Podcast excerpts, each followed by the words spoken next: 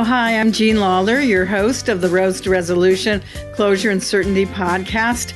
As a mediator, I am honored to be invited into other people's lives for a few hours, lives that all of our lives are shaped by the many roads that have brought us, them, everyone to our particular today. And today in mediation often can involve uh, impediments to settling. And so I thought that it would be helpful to address three possible ways to overcome impediments to settlement. There are as many ways as there are creativity and people involved. Every case is unique and every situation is unique. So there's no one right answer for anybody, which means that the parties, the mediator, the lawyers, everybody needs to be nimble and needs to be able to um, adjust based on how the mediation is going and what comes out. So let's talk though about three possible ways. First of all, is working on the terms of a settlement and leaving the number blank.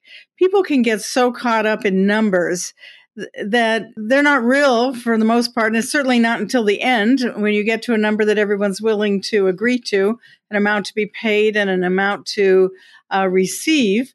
And so that's all well and fine, but I really think that working on the terms in a lot of ways helps. And those terms could be anything from, you know, what's to be done to other things that maybe they wouldn't think about. Maybe this particular situation needs somebody to do something you know, maybe there's been a loss of a family member in a personal injury case and in a car accident, and maybe that family needs healing. Maybe a, um, and I say this as a true example, a family trip to Disney World, along with whatever else is done, but that that then helps the plaintiffs to feel that their loss, whatever it is, is recognized and appreciated. Maybe just some words of uh, empathy coming. Maybe it's an apology. Maybe it's something else, but usually it will be more than money. Uh, it would only be money, probably in and of itself, when it is, you know, maybe business to business. But even there, you know, business leaders, uh, those involved in negotiating settlements for businesses, it's personal as well and can be personal.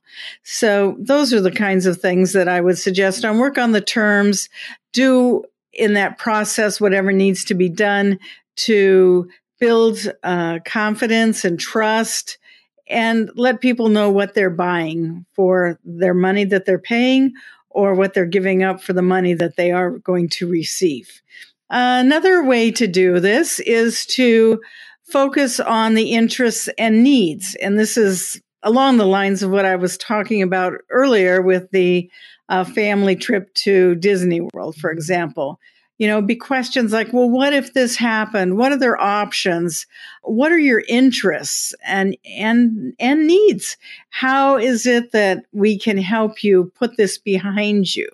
You know, maybe it's a business dispute over lease terms and the uh, lessee needs to know what exactly their business is going to be able to look like as it operates in that location in the future if they continue on. The lessor, of course, needs to, the landlord needs to know what they're going to receive in, you know, rent payments and uh, how the space is to be used and on and on and on. And so it may be that by focusing on the interests and needs, it, it could be done. And certainly we've all seen uh, mediation, settlement discussions where one little thing is what hangs it up.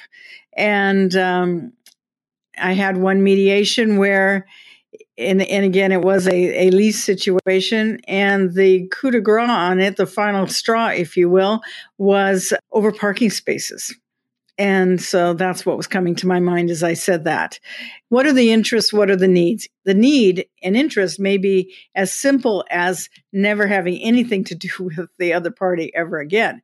And there's certainly value in that. So focus on those, and then you can come back to the money or tie it in as you go along. Another way you could do it, number three here, would be to appeal to self interest.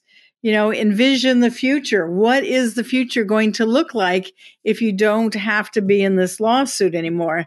And this kind of ties into what I was saying about you never have to see this person again. You know, you were maybe strangers on the road when your cars collided, and uh, you can put this behind you. Maybe business partners that are breaking up, or insurance, uh, insureds and insurers. You know, just to be able to get something off of one's plate, if you will, can be very uh, positive and can be very helpful thing.